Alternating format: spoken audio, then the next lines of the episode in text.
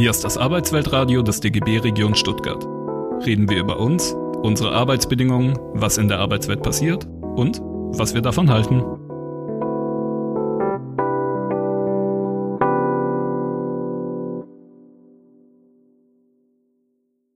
Arbeitsweltradio im Freien Radio für Stuttgart. Herzlich willkommen. Ich begrüße äh, Laura Boga. Laura, herzlich willkommen. Vielen Dank für die Einladung. Ja, gerne. Und ich glaube, das wird sehr spannend. Und äh, mit dabei ist mein Kollege Niklas Reimann. Hallo Niklas. Hallo zusammen, ich freue mich hier zu sein. und das wird äh, insofern auch spannend, sage ich mal, ich bin doch einfach eine Generation erfahrener. Kannst auch ausdrücken. Denn ich bin, ich bin als Zeitzeuge. Ganz wissenschaftlich betrachtet. Wann, wann wurden die Gewerkschaften gegründet? Ja, ich habe noch gar nicht gesagt, was unser Thema ist. Das heißt, also ich habe es überschrieben jetzt auf die Schnelle mit Gewerkschaften und soziale Bewegungen. Ähm, es ist die Dissertationsarbeit von Laura äh, mit dem Originaltitel Gewerkschaften in Baden-Württemberg zwischen Traditionalismus und neuen sozialen Bewegungen. Was steckt da dahinter? Ähm, nämlich die Frage, wie stehen Gewerkschaften oder in welchem Verhältnis haben sie zu Umwelt- und Friedensbewegungen der 70er und der 80er Jahre?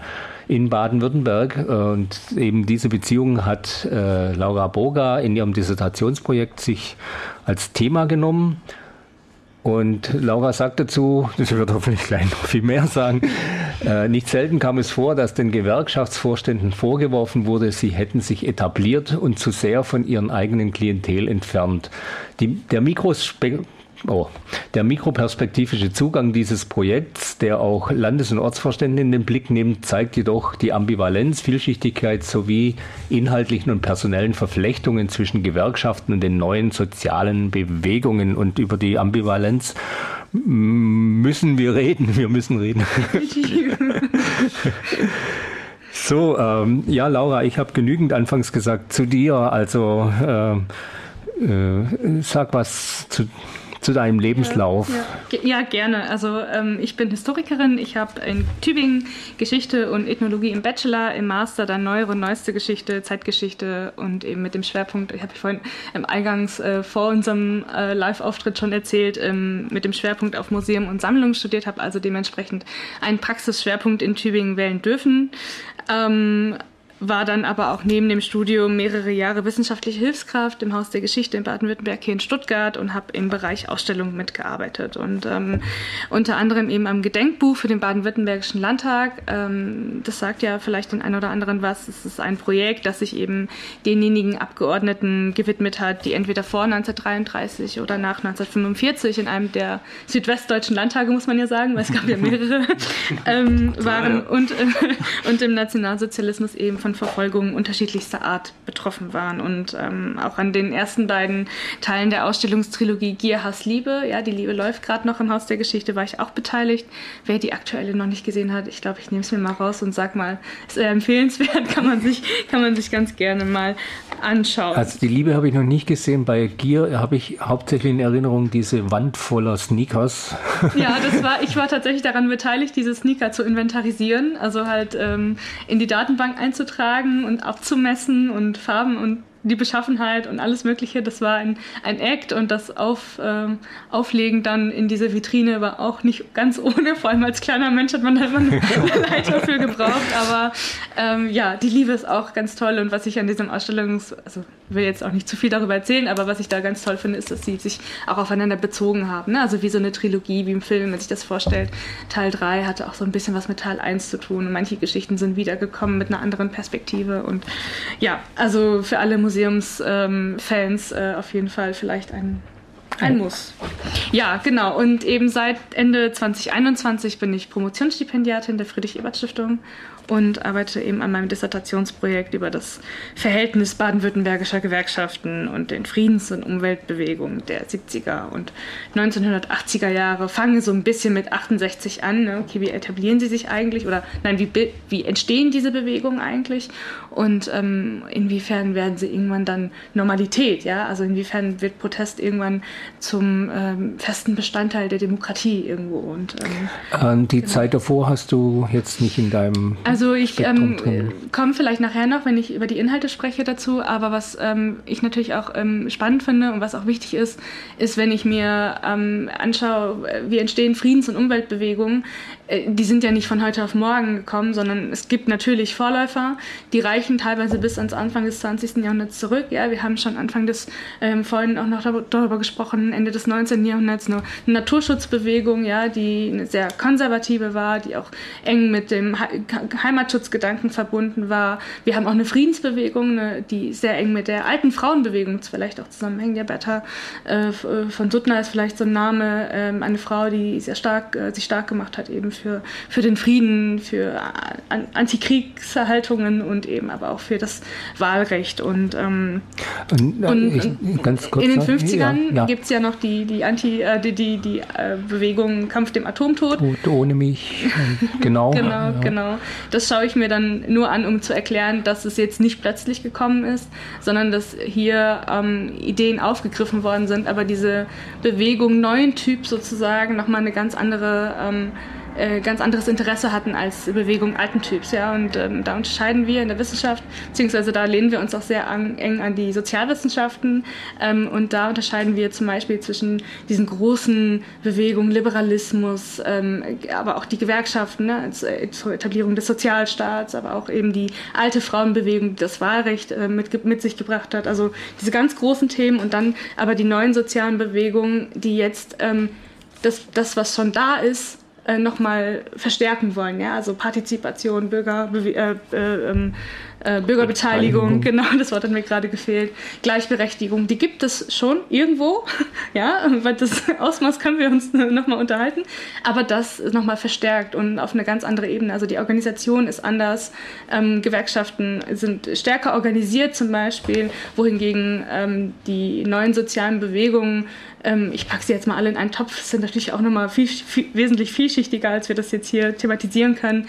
Aber ähm, die sind wesentlich mehr in so kleinteiliger organisiert. Wir haben Initiativen, wir haben Vereine, wir haben diese Verbände, die wesentlich mehr regional ähm, so, äh, organisiert sind und ähm, auch so große Skepsis hatten gegenüber ähm, Organisationen, gegenüber dem Funktionärswesen, was ja auch in den Gewerkschaften sehr stark war. Und ähm, genau das ist jetzt hier interessant in den Ende der 60er Jahre ungefähr, ja. Mhm. Und das hatten wir halt vorher so nicht. Ich äh, hatte aber noch im Kopf auch soziale Gruppierungen, sage ich mal, die ganzen Migrantengruppen, Migrationswellen, also mit der klassische Gastarbeiter, mhm. die ja sich, also angefangen die Italiener im italienischen Club oder die Griechen oder wie auch immer, aber die ja sehr starke Durchdringungen auch bei den Gewerkschaften haben. Aber das ist jetzt in deinem Spektrum so nicht. Also ich werde es immer wieder, ich werde immer wieder darüber stolpern. Also ich bin gerade an, in meiner Arbeit an dem, an dem Punkt, wo ich ähm, noch lese, aber auch schon anfange, Quellen auszuwerten. Ja, also ich kann vielleicht äh, auch erzählen, ich gehe in Archive so, ich äh, werte Quellen aus und da stoße ich natürlich auf das Thema, wie gehen wir eigentlich mit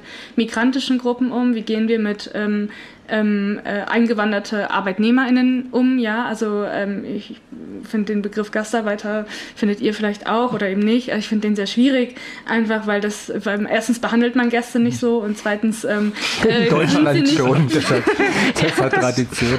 Ich meine, ja, also, der Begriff äh, Fremd, der Fremde, also es gibt ja das Fremdenzimmer auch nach wie vor, sehe ich es noch manchmal an der Wand stehen in, in Pension, äh, äh also Xenos auf, auf Griechisch, mhm. äh, das heißt Fremd und Gast. Ne? Im Deutschen heißt es halt nur Fremd, fertig, ja. ja, aber das, das klingt ja alles sehr spannend, gerade wenn du sagst, dass es ja im frühen 19. Ähm, 19. Jahrhundert war wir ja, wo du gesagt hast, wo das alles sehr konservativ war. Und Ende 19. bis Anfang Ende, 20. Ende, genau. Ende 19. bis Anfang 20. wo das alles sehr konservativ war. Und dann innerhalb von wenigen Jahrzehnten dann doch schon sich mit dem Ganzen dann auseinandersetzen musste, dass man das ja dann nicht mehr ganz so ja. abgeschottet ja, mit, dieser, mit dieser Heimatschutzideologie dann mhm. auch zusammenbringen konnte ja. in dem Kontext.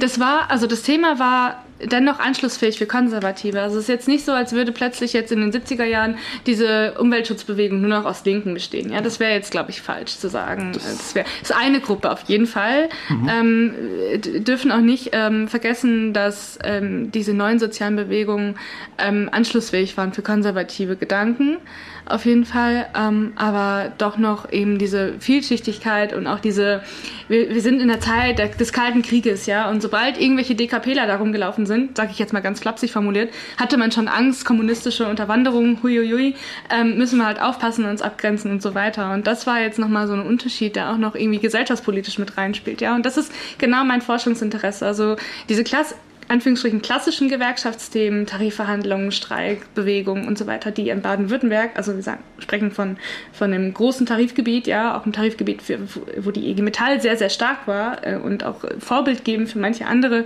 Tarifgebiete in, in der Bundesrepublik. Aber ähm, und, und diese Sachen interessieren mich eher sekundär, ja, weil das wissen wir alles irgendwie schon so ein bisschen. Was wir aber nicht wissen, ist, wie sieht es eigentlich mit diesen Themen Umwelt und Frieden aus? Also ähm, nehmen wir jetzt mal das Beispiel, ähm, weil wir von, weil wir schon beim Thema Konservative innerhalb der neuen sozialen Bewegungen oder äh, eine der neuen sozialen Bewegungen war ja auch diese Anti-Atomkraft. Bewegung. Ja? Und ähm, wenn wir uns da ein ganz prominentes Beispiel, und damit möchte ich einfach ganz gerne anfangen, euch das ein bisschen so zu erzählen, weil das für mich auch ein, ein hochspannendes Feld ist, ist das Beispiel in Wiel. Ja? Im badischen Wiel wurde Mitte der 70er Jahre ähm, von der Landesregierung so ein bisschen geplant worden, ist ja, okay, können wir da ein Atomkraftwerk bauen, ja oder nein? Und da gab es ja immense Proteste aus der Bevölkerung, überwiegend eben regional und wer sich so ein bisschen auskennt, das ist halt sehr, sehr ländlich geprägt. Es kam natürlich linke Studierende aus Freiburg, ja, die dagegen protestiert haben, so diese alten 68er, sag ich mal, die dann halt da eben einen Anschlusspunkt gefunden haben. Du hast ja vorhin erzählt, du hast ja selber in Freiburg ja, studiert. Genau. genau. War Aber, eine politisch sehr aktive Stadt. und das ist ja das irgendwie das Interessante. Hier trifft der linke Student, die linke Studentin auf den Winzer von nebenan, ja, der sein Leben lang CDU gewählt hat, der sein Leben lang konservativ war und jetzt gesagt hat, vor meiner Haustür möchte ich das nicht mehr. Und das ist ja die Frage, wenn die Gewerkschaften, die haben sich übrigens erst Mitte, Ende der 70er Jahre dazu geäußert. Also das Thema Wiel war eher so, ja, irgendwo in Südwestdeutschland passiert da irgendwas, ja, aber es war dann so auf Bundesebene, hatte man das erst gar nicht so auf dem Schirm. Erst mit Brockdorf, Gorleben hat sich das so ein bisschen geändert und ähm, das Spannende ist ja dann eigentlich zu diesen Unterschied mal ein bisschen festzumachen. Okay, wenn die Bundesvorstände sagen, okay, wir sagen ja zur Atomkraft, aber friedlich und ähm, so lange, dass wir die Arbeitsplätze erhalten können, dann ist ja die Frage, was passiert eigentlich mit Gewerkschaften vor Ort? Ja? Und ähm, inwiefern wirkt sich das auf, auf die Beziehungen aus? Denn was wir, und das ist ja auch der, die Chance dieser, dieser Herangehensweise, die ich wähle, mikroperspektivisch zu arbeiten, ist ja eben zu gucken, okay, was passiert eigentlich vor Ort, ja? an diesen Krisenflecken, an diesen Orten, wo eben dieser Protest aktiv stattfindet. Das ist jetzt meinetwegen, ich habe jetzt das Beispiel Wiel gebracht, Mutlang ist ja auch so ein Fall für die Friedensbewegung, mhm.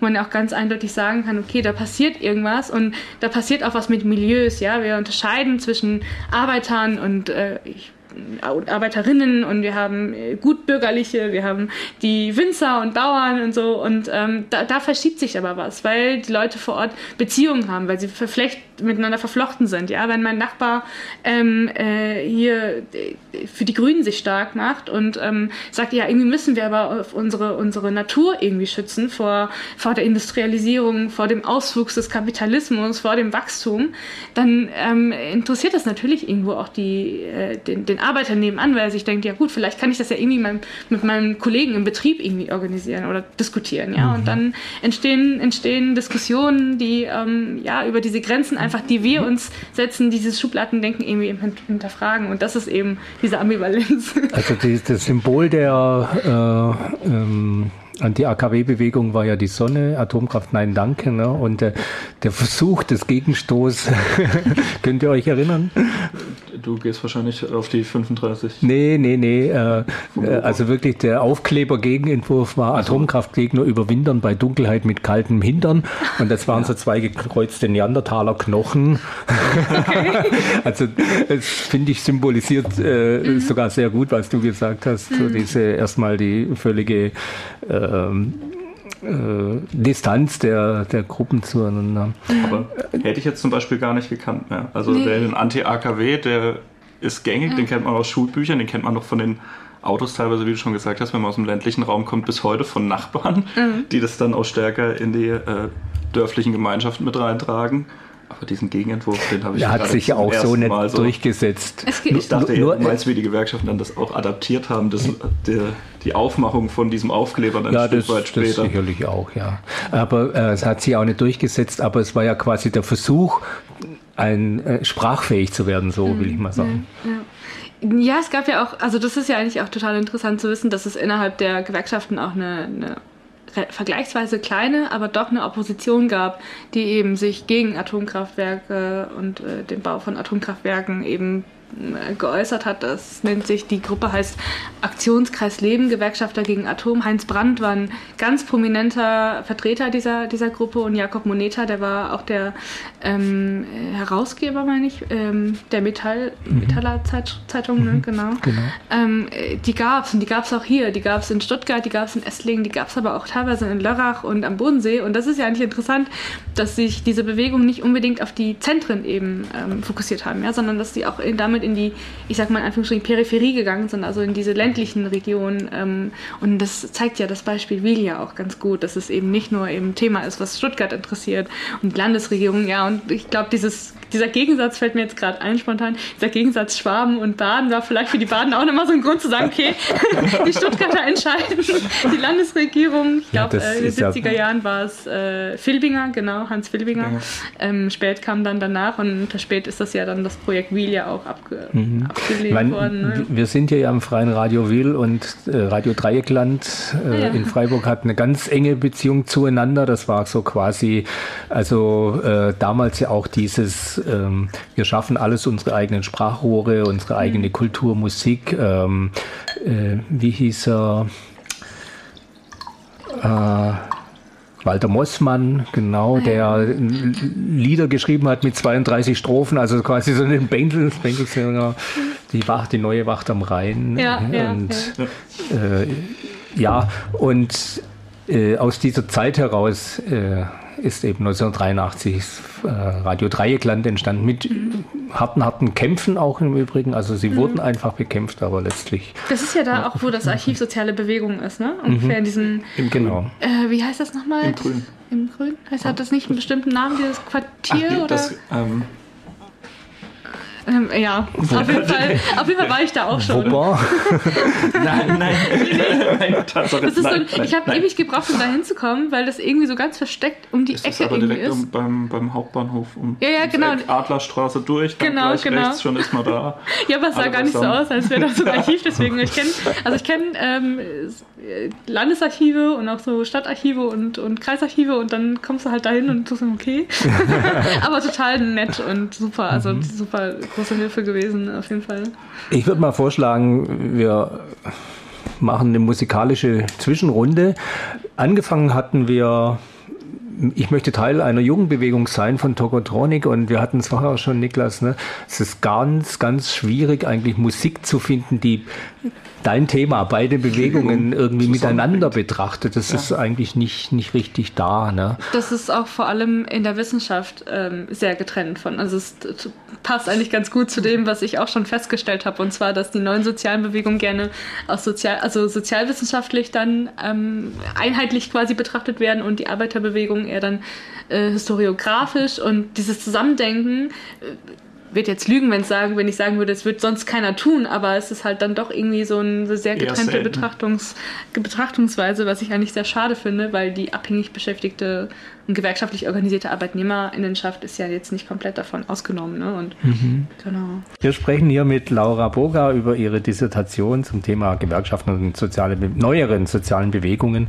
Und wir haben die halbe Stunde schon vergeigt mit, mit äh, alles sehr spannend, aber eigentlich möchte ich dir jetzt mal die Plattform geben, um, äh, um den Inhalt deiner Arbeit etwas zu skizzieren. Ja, das kann ich gerne machen. Also inhaltlich beschäftigt eben das eine sind die Gewerkschaften und das andere ist, wie gehen sie eigentlich mit eben dem Thema Frieden und Umwelt um, ja? Und ähm, gibt ja unterschiedliche Ereignisse ähm, in den 70er und 80er Jahren, die sehr anschlussfähig waren ähm, für diese neuen sozialen Bewegungen. Fangen wir an mit der ähm, Frage, okay, wie gehen wir mit Atomkraft um?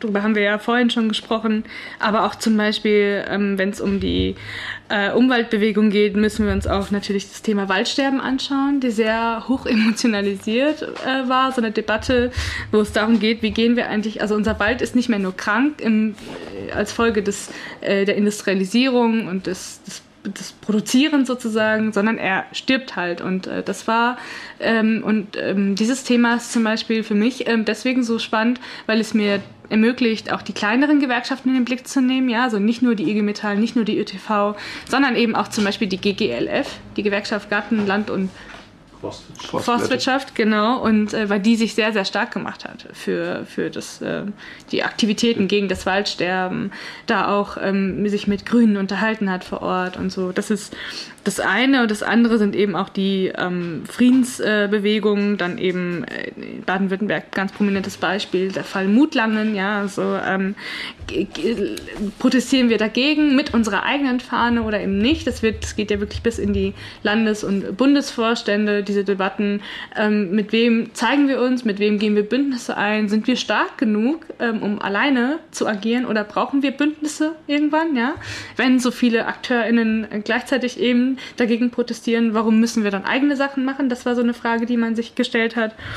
Genau, dann eben auch die Frage, ähm, gerade wenn es um, um so Positionen geht, ähm, wie positionieren wir uns zu, zu, de, zu, den, zu den Friedensbewegungen, wie positionieren wir uns zu dem Thema Umweltschutz, dann war das aber auch immer so eine Generationsfrage, ne? also ähm, die vielleicht auch daher rührt, dass die älteren GewerkschafterInnen, ähm, nicht alle, aber viele, vor allem in den Vorständen, ähm, die, die Vergleiche gemacht worden sind mit den Protesten der Nationalsozialisten. Ja? Und ähm, jemand, der in Weimar sozialisiert, in den NS miterlebt hat, der ist vielleicht einfach ein bisschen skeptischer gegenüber Leuten, die jetzt auf die Straße gehen und diesen unorganisierten äh, Protest irgendwie mit, mitmachen. Und ähm, die jungen Leute, vor allem die DGB Jugend und die äh, Jugendverbände äh, der Einzelgewerkschaften, die dann doch eher ähm, denken, ja, was ist denn eigentlich euer Problem so, ne? Und äh, können wir da nicht ein bisschen mehr machen? Und da zum Beispiel äh, pro, ganz prominentes Beispiel eben, ähm, darüber haben wir jetzt gerade während die Musik lief noch kurz gesprochen,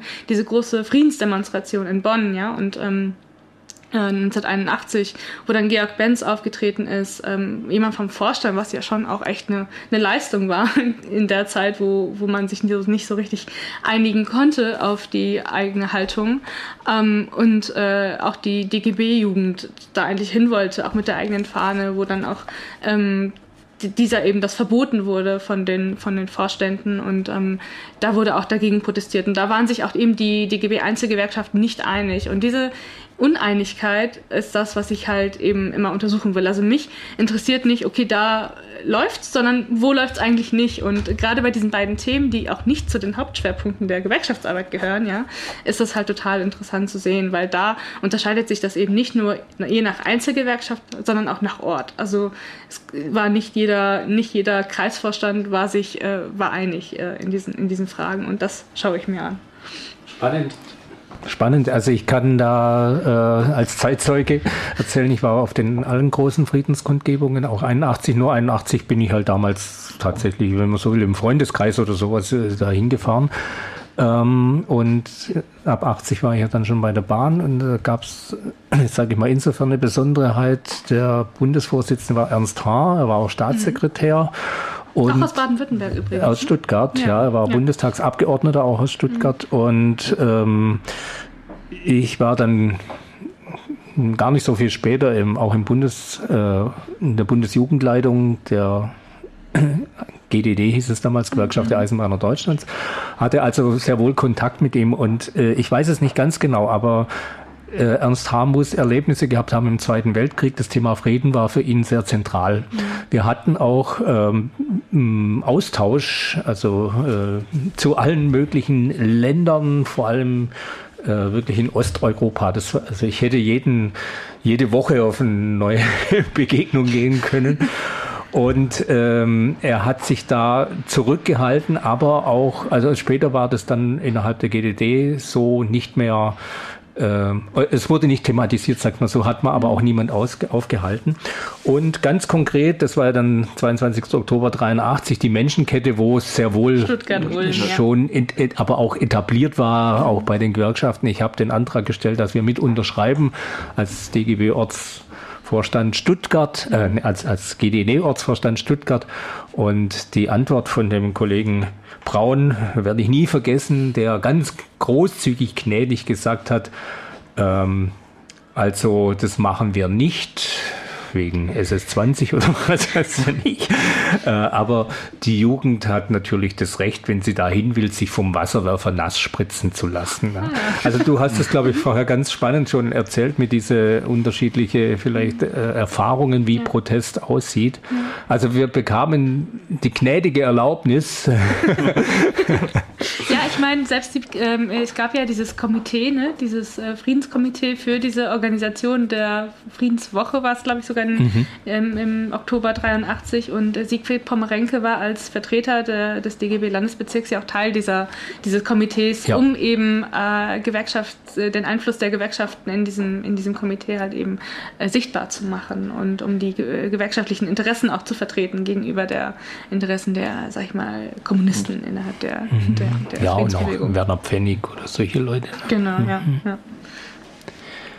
Entschuldigung, ich habe dich jäh unterbrochen. nee, nee, ist ja völlig in Ordnung. Ähm, zwischendurch äh, gibt es ja auch immer mal Fragen. Ich glaube, du hattest. Ganz viele. Ich, ich sehe schon, der Niklas hat sein ganzes Buch vollgeschrieben. Ganz viele Notizen. Ähm, ich, ich bin ähm, tatsächlich aber gerade äh, noch dabei, das einzuordnen, was du jetzt gerade erzählt hast. So für mich, so in meinen. Ja. in all das, was ich hier jetzt heute gerade schon am Lernen bin. Genau, aber ähm, wir, wir, sind ja mal ausgegangen, so dass du über den, den Inhalt deiner Arbeit berichtet hast. Und äh, da hat sich mir vorhin dann auch schon die Frage gestellt, ähm, wie umfangreich du diese Arbeit anlegst, weil wenn du diesen Blick ins Detail wirst, also sogar bis mhm. hin zu den einzelnen Kreis- und Stadtverbänden, mhm. dann scheint mir das ein, ein sehr, sehr großes Unterfangen und da musst du ja irgendwo die Prioritäten setzen. Auf jeden Fall. Wie machst du das? Also ich habe ja, ähm, als ich gerade ein bisschen über, was über den Inhalt meiner Arbeit erzählt habe, habe ich ja gleich von Ereignissen erzählt. Also ich habe jetzt nicht gesagt, die Gewerkschaft ÖTV äußert sich so und so, die Gewerkschaft IG Metall äußert sich so und so ähm, und bin ja nicht eins, die Einzelgewerkschaften, die damals ja noch mal ein paar mehr waren, als sie es heute sind, ähm, habe ich ja jetzt nicht gemacht, sondern ich habe geguckt, okay, ähm, wo sind eigentlich Krisenorte, wo sind ähm, Herde, wo sich diese Bewegungen, wo sich diese Milieus einfach treffen und wo entsteht irgendwie was Neues oder wo entsteht eine, eine, eine, Verflechtung oder eben auch nicht. Es kann ja auch sein, dass diese Anspannung einfach halten. Ja? Es gibt, äh, äh man könnte meinen zum Beispiel, ähm, der, der, ähm, der, die Katastrophe in Tschernobyl äh, könnte dazu führen, dass die Gewerkschaften einheitlich sagen, okay, jetzt ist aber vorbei Ne, so, sobald der, der, die Arbeitnehmerschaft äh, bet, ähm, ähm, betroffen ist, ne, und das war sie ja dann in dem Fall, ähm, äh, dann ist äh, Sense sozusagen gab trotzdem Ortsverbände, die gesagt haben, ja,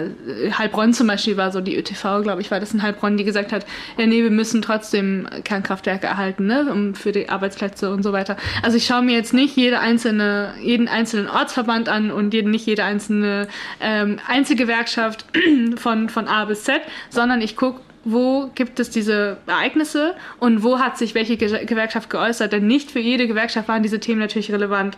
Man könnte ja zum Beispiel meinen, dass, die, dass diese Umwelt- und Friedensdebatten für die GEW zum Beispiel total uninteressant ist. Ja? Könnte man ja von ausgehen, so als Lehrergewerkschaft, Anführungsstrichen, könnte das ja total irrelevant gewesen sein.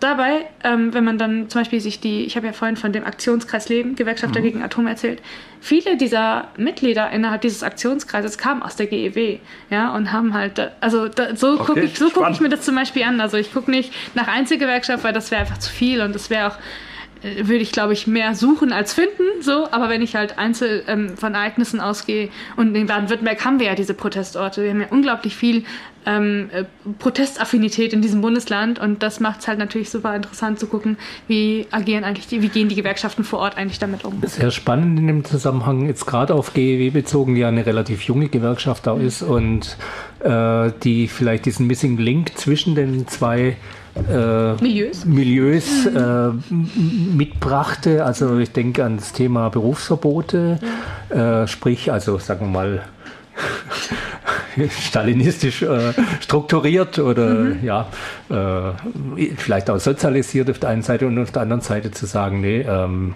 wir, äh, also Bildung als Demokratieauftrag. Mhm. So, ja, und eben diese Aufklärung, ne? Aufklärung, ne? wir müssen unsere Bevölkerung und Gewerkschaftsmitglieder aufklären, was Atomkraft eigentlich bedeutet, ne? was es mit uns macht, was es für Gefahren mit sich bringt. Das war, das hat die GEW ganz stark als Bildungsauftrag auch gesehen. Also so kann man das vielleicht verstehen. Oder ähm, die, die Aktion gegen Kriegsspielzeug, ne? als Teil der Friedensbewegung und so. Und ähm, wenn du mich fragst, wie ich vorgehe, dann ist zum Beispiel, wir haben vor der Sendung auch nochmal kurz über den Antikriegstag gesprochen, der natürlich im gewerkschaftlichen Selbstverständnis eine mhm. unglaublich weite Tradition, lange Tradition hat. Ne? Und dass man das jedes Jahr aufs Neue erinnert an und diese, dieser Zusammenhang auch zwischen ähm, Frieden und Antikriegstag einerseits mhm. und dann aber auch immer diese Referenz macht zum Nationalsozialismus, der in der Friedensbewegung an sich vielleicht gar nicht so unbedingt das Erste war, woran man gedacht hat. Und in Gewerkschaften dann doch irgendwie diese Tradition hat, ähm, in, wenn man, also ich schaue mir zum Beispiel die Reden an oder Zeitungsartikel anlässlich des ersten Kriegstages. Ne? Okay, was haben die Gewerkschaften vor Ort eigentlich gemacht? Und dann ist immer dieses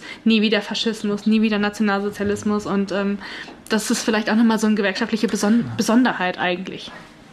Das wäre ja vielleicht äh, ein, ein Exkurs wert. Äh, die Grünen heute, die eben genau dieses Nie wieder Faschismus, also, also ja. spätestens äh, seit Joschka Fischer karikieren, der gesagt hat, ähm, man muss ein zweites Auschwitz verhindern, indem er Belgrad bombardiert. Also das ist äh, irre, weil dieser Gedanke, sage ich mal, wäre innerhalb der Gewerkschaften, also mit diesem Milieu oder Potenzial so nicht möglich gewesen. Wobei sich da wieder Milieus treffen. Also ein Kollege hat, ich habe letztens mit einem Kollegen ähm, äh, gezoomt, der ist inzwischen in, in äh, San Diego ähm, dort Dozent und der hat ähm, Teil seiner Habilitationsschrift war ein, ein kleiner Exkurs in die Plakatgruppe.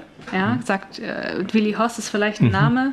Willi Hoss war ähm, äh, äh, Betriebsrat. Der, der war, glaube ich, Sch Schweißer, genau, und eben bei, bei, IG, äh, in der IG Metall und hat dann aber äh, Anfang der 70er Jahre eben diese, diese Gruppe, diese Betriebsliste Betrieb, äh, gegründet, ne? die, die Plakatgruppe und hat äh, sich dadurch eben äh, hat dadurch den Ausschluss aus der IG Metall quasi kassiert und ähm, die Plakatgruppe, oder man hat ja vor den Toren dann der, der des Daimler-Benz-Werks in Untertürkheim ähm, Flyer, Flugblätter und so weiter verteilt und äh, da sind auch teilweise dann Studierende gekommen, aber er hat mir auch erzählt, sogar Joschka Fischer war da mal anwesend. Ne? Und ähm, da war Willi Horst vermutlich auch schon nicht mehr in der IG Metall und später ist er ja auch zu den Grünen gegangen, aber da treffen sich auch wieder diese Milieus. Ne? Zum einen diese Studierendenschaft und zum anderen eben die, die Arbeiter bei Daimler-Benz vom Band.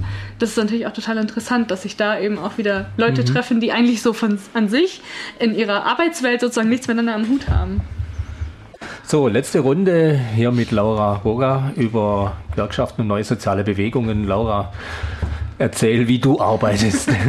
ja, ich bin Historikerin ähm, und ähm, wir arbeiten hauptsächlich mit Quellen. Ähm, also der Hauptbestandteil, ich bin jetzt gerade Anfang meines zweiten Jahr, Jahres, ja, und der Haupt, Hauptbestandteil meiner Arbeit ist quasi ähm, gerade darin, eben zu lesen. Natürlich ganz viel Literatur. Es gibt ja schon Gewerkschafts-, also Literatur zu Gewerkschaften, es gibt schon Literatur zu neuen sozialen Bewegungen und jetzt aber diesen, diese Schnittstelle zu untersuchen, das ist jetzt, das sind quasi meine Quellen, zu gucken, okay, wo reden die einen über die anderen oder mit anderen, dann ja. Das kann ja, kann ja auch kann passieren. Auch passieren ja, und genau. ähm, bette sie dann eben in den Kontext meiner Fragestellung ein. Und ja, was, was sind Quellen eigentlich? Ja, also ich weiß nicht, wenn man ist dann irgendwie mal so voll in seinem Tunnel drin, wenn man so lange schon das, in diesem Fach drin ist und halt sich nur mit Geschichtswissenschaft beschäftigt. Und vor allem, wo bekommt man die Quellen her? Genau, genau. Also, ähm, bekomm, also ich bekomme sie überwiegend aus Archiven. Das, ähm, ist, das große DGB-Archiv ist ja äh, Teil der, des Archivs der sozialen Demokratie in Bonn. Das ist angesiedelt mhm. an, der, an die Friedrich-Ebert-Stiftung. Also ich bin mit ihr nicht nur durch das Stipendium verbunden, sondern eben auch durch die Arbeit selbst. Ähm, Und das sind dann, also die Quellen sind dann ähm, überwiegend dann in erster Linie Korrespondenz ne, mit Vorständen, aber auch mit den äh, persönliche Korrespondenz zwischen Mitgliedern ähm, des Vorstands. Also so spannende Persönlichkeiten sind für mich vielleicht, weil sie eben auch äh, aus Baden-Württemberg sind, sind viele aus der IG Metall, die in den Vorständen gegangen sind. Also seit bis, also ich glaube bis in die Nullerjahre war das irgendwie Tradition, dass ab 1968 die, der Vorsitzende der IG Metall aus Baden-Württemberg kommt und äh, ganz spannend sind da zum Beispiel die Korrespondenzen zwischen Eugen Loderer und Franz Steinkühler, ja, die zwei ganz unterschiedliche Denkmuster vertreten und doch irgendwie beide aus dem gleichen Bundesland stammen. Und ähm, des Weiteren sind es auch Protokolle. Es sind, ähm, heute werden überwiegend Ergebnisprotokolle geschrieben, einfach um es zusammenzufassen und halt kurz zu halten. Und ähm, in den 70er Jahren findet man dann doch irgendwie ganz äh, interessante Protokolle, die dann teilweise bei 12, 13 Seiten gehen. Also wo sehr dann, akribisch ausgeführt sind. Ja, wo dann auch wirklich der Mitnahme und Gewerkschaft äh, ähm, ausgeführt wird, wie er sich zu XY zum Beispiel geäußert hat. Ne? So die einzelnen Positionen tatsächlich komplett nachvollziehbar. Total. Wer hat sich in welcher Runde wie positioniert gegenüber wem. Ja, und das selbst wow. in, also wenn ich die DGB Landesbezirksvorstandsprotokolle durchlese, dann habe ich ja alle Gewerkschaften quasi gebündelt in einem Protokoll. Das ist natürlich total cool für mich, weil ich dann halt eben alles so schön auf einen Blick habe.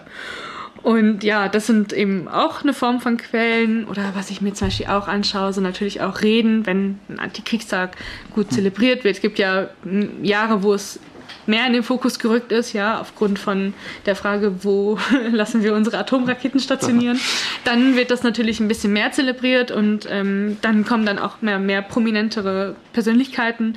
Ähm, vor und ähm, ja, werden dann auch von in der Zeitung, in der Presse, Presse ist auch so eine wichtige ähm, äh, Quelle für mich, ähm, werden dann auch da eben rezitiert und so. Wie gehen eigentlich bestimmte Zeitungen mit diesem Thema um? Inwiefern werden Gewerkschaften da überhaupt betrachtet? Und dann gibt es ja auch noch Einzelgewerkschaften und die Einzelgewerkschaften haben ja auch noch mal ihre Publikationsorgane, ja. Und äh, es äh, können dann ja Bücher sein oder eben Zeitschriften oder eben die, die, die, der Aktionskreis Leben Gewerkschafter gegen Atom hat ja seine eigene Zeitschrift zum Beispiel. Aber auch die Plakatgruppe, ne? die haben auch ihre eigene Zeitung rausgebracht und das schaue ich mir dann auch an. Und Broschüren, Flugblätter, Flugblätter sind total interessant. Ähm, die finde ich auch zum Beispiel, es gibt ja in Stuttgart die Bibliothek für Zeitgeschichte, ist Teil der, der Württembergischen Landesbibliothek und die haben eben eine Abteilung, die heißt Neue Soziale Bewegung und ähm, da ist Flugblättersammlungen bis da zum Abwinken. wühlst du dich total, durch. Total, total. Und da musst du echt mal, also da musst du eher gucken, was nehme ich nicht, als das, was ich nehme, weil da echt super viel da ist. Aber das ist eine gar nicht so zu unterschätzende Quellenart, weil gerade diese Veranstaltungshinweise ne, oder ähm, solche so Aktionen, wenn die geplant werden, dann werden ja auch immer die Veranstalter Veranstalterinnen genannt. Und das zeigt mir manchmal dann doch, okay, wo haben eigentlich Gewerkschaften vor Ort, ja, der DGB Kreisvorstand Stuttgart mit äh, der Friedensinitiative XY zusammengearbeitet. Ja, und das ist eigentlich ganz interessant zu sehen, wo sich Menschen eigentlich oder wo sich Gruppen und Initiativen dann doch vernetzen. Also sehr zeitintensive Recherchearbeit. Ja. Sehr viele Primärquellen. ja, das ist ja dann die Haupt, das ist ja quasi meine Forschung, meine sehr, Daten ja. äh, sammle ich quasi so. Und weil es einfach manchmal auch echt interessant ist, äh, ähm, so wie mit dir, Joab, du bist ja auch Zeitzeuge, weil es ja auch natürlich interessant ist zu gucken, okay, wie ähm, haben sich eigentlich Einzelpersonen äh, da positioniert oder ähm, wie haben sie es wahrgenommen, auch einfach mal manchmal persönliche Gespräche zu führen. Ja, ähm, das ähm, finde ich eigentlich immer ganz interessant, das hinzuzuziehen, um eben persönliche Eindrücke, Netzwerke, Beziehungen ähm, viel schneller erkennen kann. Und ähm, wenn der Nachbar zum Beispiel im BUND oder so aktiv war ne, und man einmal im Monat mit der Nachbarschaft irgendwie grillt oder so und dann halt über ähm, Umweltschutz äh, debattiert und ähm, als Arbeiter bei Daimler jetzt vielleicht nicht die, also direkt irgendwie Kontakt dazu hat, dann hat man halt eben so die Möglichkeit, aber da jemandem zuzuhören und das auch in den Betrieb mitzunehmen, diese, diese Erkenntnisse und Erfahrungen. Meine These geht dahin, dass das sowieso tatsächlich hauptsächlich über die Personen geht äh, und nicht über die Organisationen. Nur als Beispiel, weil du es erwähnt hast, also der DGB Kreis Stuttgart war ein Teil der Bewegung für dieses Deserteursdenkmal mhm. und auch immer aktiv, äh, wie wenig oder wie sehr weiß ich jetzt nicht, aber um die Frage, dieses Wilhelmsdenkmal abzureißen auf dem, mhm. nee, Karl muss es sein, wenn es der Karlsplatz ist. Ja. Ich glaube Karl. äh, so, also da wirst du, glaube ich, nichts finden, dass, dass da Bewegungen verschmelzen, also DGB mit, mit mhm. anderen Akteuren. Äh, verschmelzen nicht, aber. Aber man hat sich im Thema getroffen, im Kommunizieren, genau. Ja, ja. ja. Mhm. Laura, Unsere Zeit ist fast rum. Es ging echt schnell. Ich war ein ja, bisschen nervös, muss ich zugeben. Aber irgendwie ging das ja echt wie am Schnürchen gerade. Ja, ich habe es euch ja gesagt, wir bräuchten eigentlich noch eine zweite Stunde. Ich meine, wenn du willst, kommst du gern wieder. Vielleicht, wenn ich so kurz vor Abgaben bin. Ja wenn ich da Zeit habe. Dann habe ich vielleicht auch ein paar mehr Ergebnisse. ja, das wäre wann? das darfst du Doktorandinnen nie fragen. Nein, mein Plan ist es schon, so schnell wie möglich fertig zu werden. Also ich will jetzt keine fünf Jahre promovieren. Naja, früher hatten wir ähm. doch auch 30 Semester studiert. ja, aber ich... Ein ähm, Zeitzeugebericht. Ich, ich denke ich denk eher, man kann sich relativ schnell verzetteln. Wir haben ja mhm. vorhin auch schon festgestellt, dass es äh, je nachdem, wie man voran, äh, wie man halt vorgeht. Das habe ich auch gemeint. Viele, viele Primärquellen. Genau. Und wenn du mir allein erzählst, wie viele Flyer und Plakate du dir da anschaust, mhm. wo ich mir dann denke, da kann man aber halt auch echt äh, verweilen. Das genau, ja und deswegen ist es halt super wichtig, ähm, sich da auch einfach mal irgendwann Grenzen zu setzen und sagen, so bis hierhin und nicht weiter. Ähm, eine Dissertation ist keine Habil, es sollten nicht mehr als 350 Seiten werden, sonst kriege ich Ärger mit meinem Doktorvater. Aber genau. ähm, ja, dann kann ich ja gerne mal wiederkommen. Kein ja, Problem. super. Laura, herzlichen Dank. Auch Niklas, dir vielen Dank. Also, tschüss. Das war das Arbeitsweltradio des DGB Region Stuttgart. Mehr Infos, Videos und alle Folgen findet ihr auf dem YouTube-Kanal. Folgt uns auch auf Instagram, Twitter und Facebook.